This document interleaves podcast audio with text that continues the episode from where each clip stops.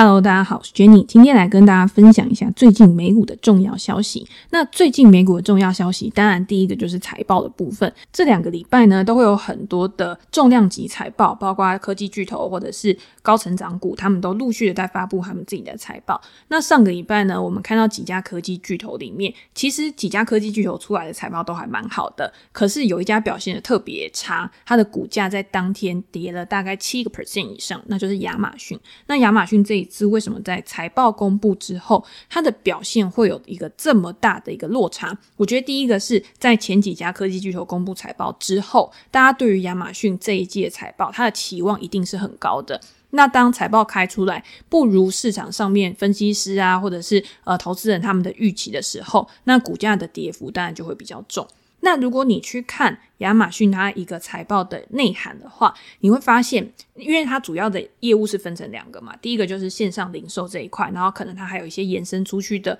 一些业务，包括像实体零售啊、广告啊这一个部分。那第二个当然就是它获利来源最大的 AWS 云端服务。那如果你今天把两个拆开来看的话，先讲 AWS 云端服务好了，我觉得它目前为止还是在一个稳健向上的一个趋势，尤其是如果大家看之前 A AWS 的一个呃成长趋势的话，它过去一段时间呢确实有一个趋缓的一个疑虑。那那个时候市场上面其实也有一些杂音，就是说，诶，AWS 在面对到微软啊，或者是像 Google 啊他们的竞争，会不会开始分食它的一个市占，然后让它这一块的成长率会越来越低？如果你看这两季 AWS 的一个表现的话，其实它已经有一种谷底回升的感觉，就是连续两季都有一个三十 percent 以上的成长嘛。所以我觉得这一块大致上是没什么问题的，就要看到零售售这一块，零售这一块也就是市场这一次给亚马逊的一个估值下调，然后对它投下不信任票的一个很重要的因素。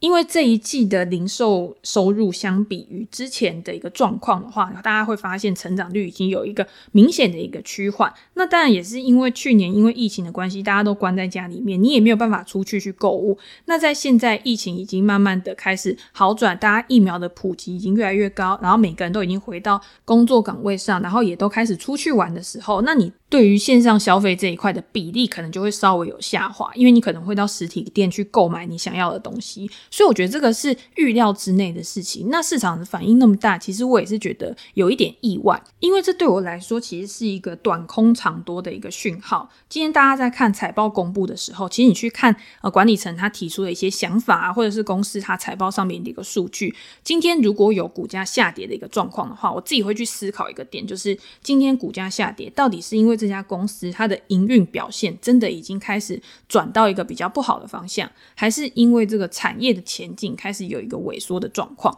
那亚马逊或者是像这几天公布财报的 Shopify 啊，或者是其他跟电商相关的股价，其实都有被亚马逊这个领先指标它有去带下来。你会觉得说是这个产业面有问题吗？我自己会觉得，其实产业面基本上是没什么问题的嘛。因为电子商务的需求其实就是一直不断的在成长，这个市场前景其实是非常大的。那在疫情之后，其实是加速了这一块需求的发展。所以在疫情完结的这一年，我觉得它趋缓是有可能的。但是之后呢，可能它现在开始建构了它一些竞争优势，譬如说像它在物流管理啊，或者是在其他的一些。呃，跟其他公司合作，或者是第三方卖家这一块，甚至是他在广告这一块，在这一次呢，其实也表现得还蛮不错的。那未来呢，其实都可以成为呃亚马逊或者是 Shopify 它的一个成长动能。所以看完财报之后呢，其实我不会太担心。那我自己的看法是跟之前我在 Podcast 里面有讲的一样，我觉得这些科技巨头它在财报之前，其实它的股价都已经有一波还蛮强势的上涨了。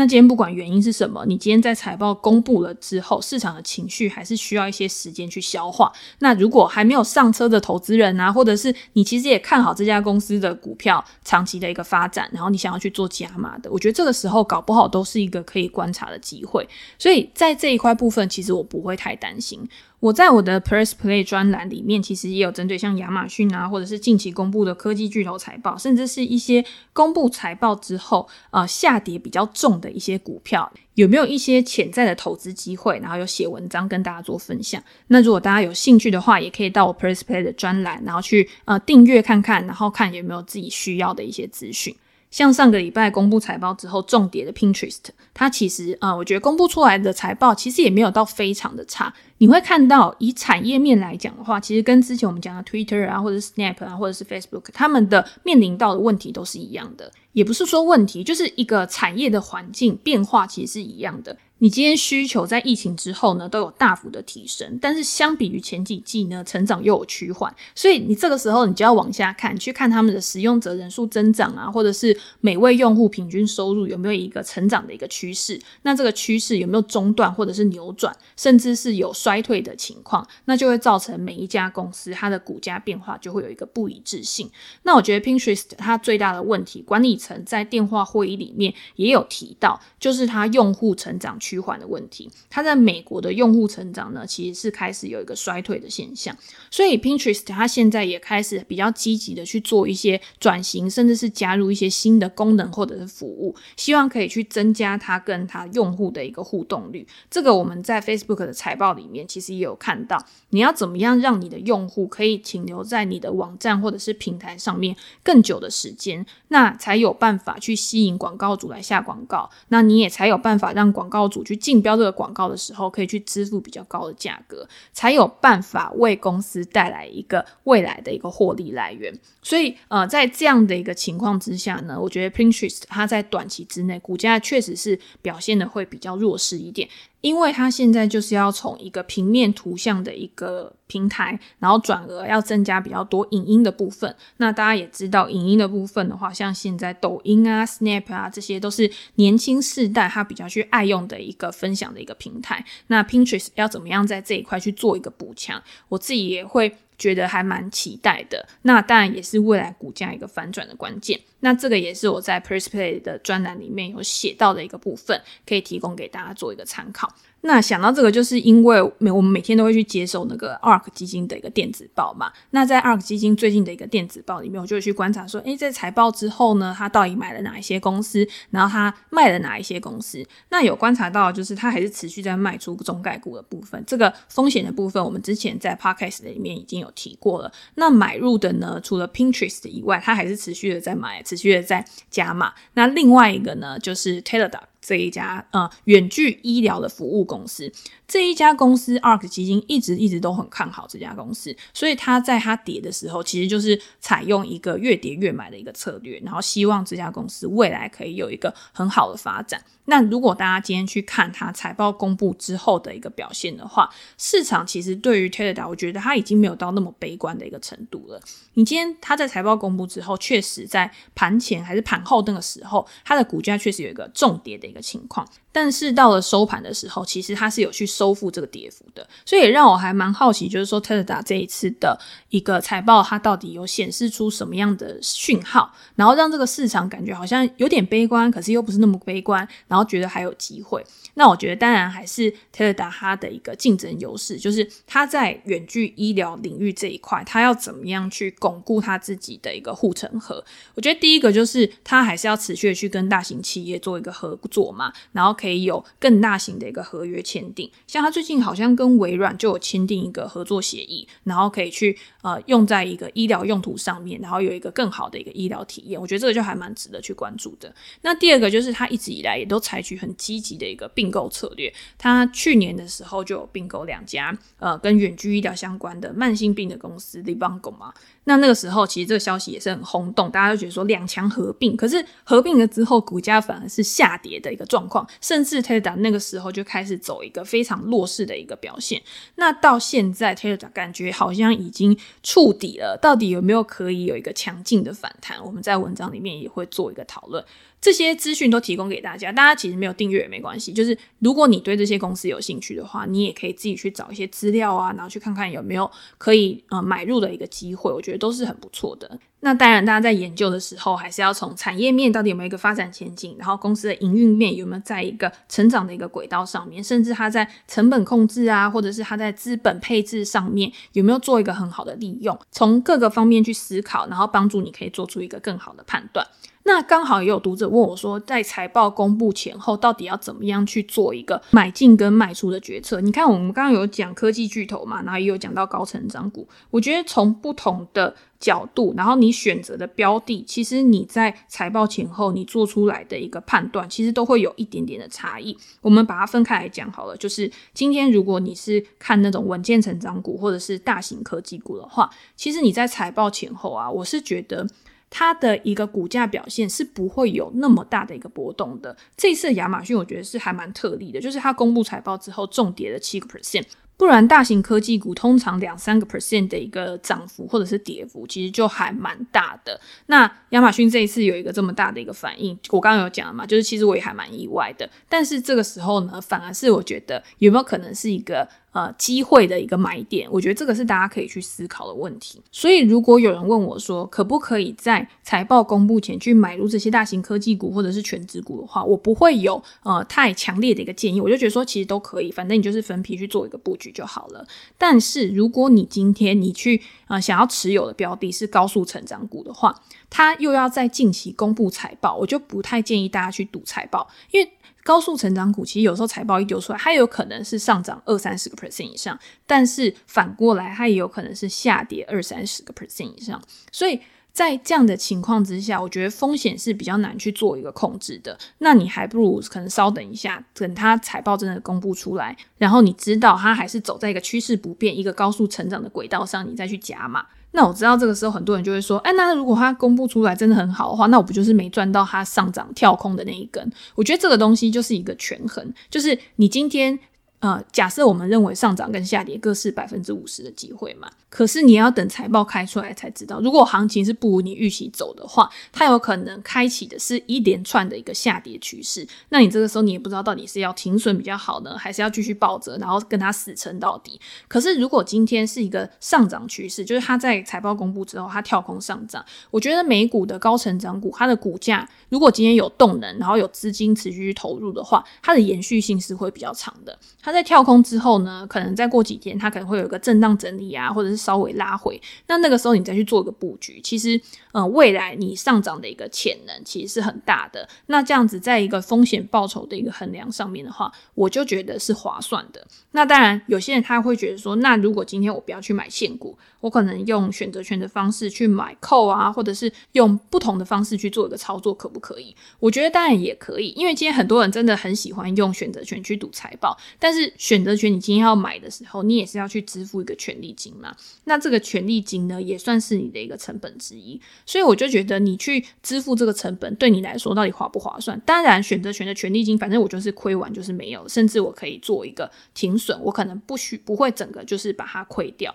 但是我觉得你有没有办法去放大你的口数？你敢下多少？这个都是你要去思考的问题。所以我觉得在财报前后呢，我自己是比较不会对于这些高成长股做一个比较大幅度的买进。那如果今天我是已经持有这一档股票，那我就会去看我持有的成本。如果我持有的成本很低的话，我就觉得没差，我可以去等，我可以让这个财报公布之后，我再决定我到底是要怎么样去处置我手上的一个部位。那如果今天我是去追高的，那现在的价格呢，离我成本的位置其实如果相去不远的话，我就会考虑看是不是要先做一个减仓，或者是啊、把它先卖掉，然后等到财报公布之后呢，再来做一个其他的一个决策。所以这个东西是非常依照个人的一个习惯跟风格去决定的，没有说哪个一定好。那我就是把我自己的经验分享给大家。我个人在操作上面其实还是。我觉得还是偏保守吧，就是我还是比较重视风险。那今天如果没赚到没关系，但是我不希望我的一个部位有一个大幅度的亏损，因为如果今天我有一个大幅度的亏损的话，我要花更多的心力去把它养回来，然后去把它赚回来，那我就会觉得会左右到我之后的一个呃心态上面也会不一样，然后在做决策的时候可能也会比较不理性。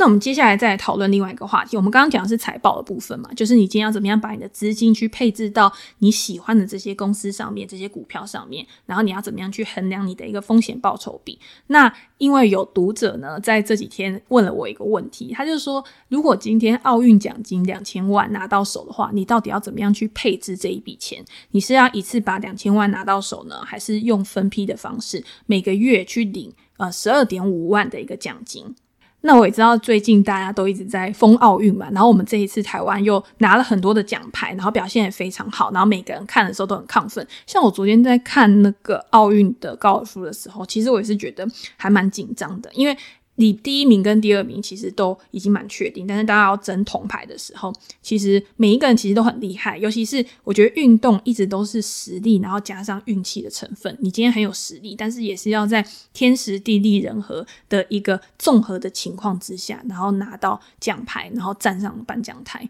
那跟投资其实也是很像的，投资其实也是你一直在做很多万全的准备的时候，其实也是需要一个东风。就是有没有一个催化剂，然后可以去催化这个股价的一个向上的上涨动能，然后让你的获利可以突然有一个爆发性的一个增长。那回到这个奥运奖金的部分，你到底要怎么样去做一个资金的配置，或者是资金的一个规划？那也是大家很感兴趣的问题。我记得在呃上个礼拜嘛，我们不是有参加那个财经验平方的论坛嘛，然后到我们这个 part 的时候，就是我们三个是做呃。ETF 跟个股的一个讨论，然后就也有很多人他会提出这种资产配置的问题，比如说，诶，我今天有资金两千万，我要怎么样去做一个配置？然后我可能多久以后要退休？然后我这笔退休的钱，我希望可以获得多少的报酬？然后用这样子的一个目标，然后去回推说，我要把我的资金配置在什么样的资产上面？我觉得，呃，资产配置这个逻辑就是这样子，就是你今天要先确定你自己的目标是什么。有些人他很年轻，所以他的一个目标是。比较积极的，他希望在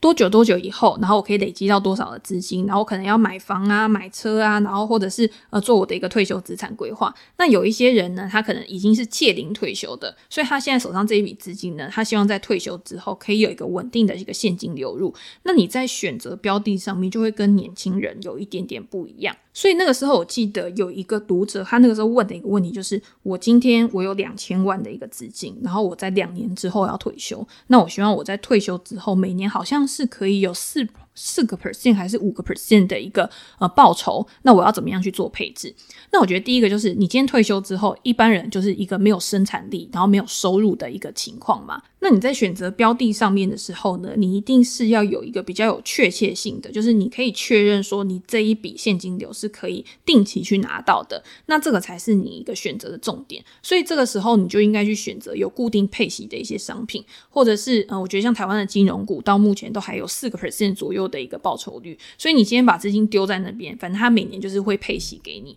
那台湾的金融股也很厉害，它也不会像美国的金融股，在过去二零二零年，其实很多的银行股都有一个三减配息，甚至是。不准去回购股票的一个状况，但是台湾它的一个配息都还是一个很稳定的，所以我觉得如果今天我是要退休的话，我当然会把我的资金配置在这种像金融股啊，或者是呃比较有稳定收益的一个来源。那如果今天我是还很年轻的，我今天还没有要退休，然后我还有生产力，我还有一个薪资收入的话，那我当然选择的标的就不一样，因为我有本钱可以去做一些比较积极型的配置，所以我一定会配置比较多的资金到呃股票市场上面，因为股票市场上面如如果今天我未来还有一个很长的一个寿命的话，我可能还有呃三四十年才到退休，然后才要去要去享受退休生活的话，那我在呃现在这个阶段，我只要可以稳定的累积我的一个复利报酬，那等到我真的要退休的时候，那个就形成我一个很坚实的一个呃资金靠山。所以这个就是呃我觉得有生产力，就是你还有一个呃。本业收入，然后跟你已经没有生产力，然后你需要去依靠你的一个固定现金流来生活，然后选择上面有一个不同的差异。那今天你奥运奖金的一个资产配置，那奥运大家知道这些选手他可能还处在一个呃非常。呃，精华的一个时段，他可能下一届还会去参加奥运。那这个时候呢，他领到奖金的时候，他也会有不一样的一个思维嘛。第一个就是，我今天我在平常做选手的时候，选手的收入，因为我不只是选手，所以我不知道。我觉得选手是不是就是需要去靠这些奖金，然后来去持续的去投资他的一些呃训练啊、设备啊这些东西。那如果今天他没有。额外的一个资金去补助他的话，他一定是要把这些奥运奖金部分去拿来做他的一个再投资，就像经营公司一样，你今天你赚到的营收，你不可能全部都把它拿去配息给股东嘛，你一定会把部分的收益拿去做一个再投资，你希望可以帮自己去累积你的一个竞争优势，让自己可以去持续的成长，然后让自己未来呢还是可以持续的有不同的一个营收来源。那今天运动员也是，我要怎么样去提升我自己，然后我要怎么样去配置这个奖金，然后。在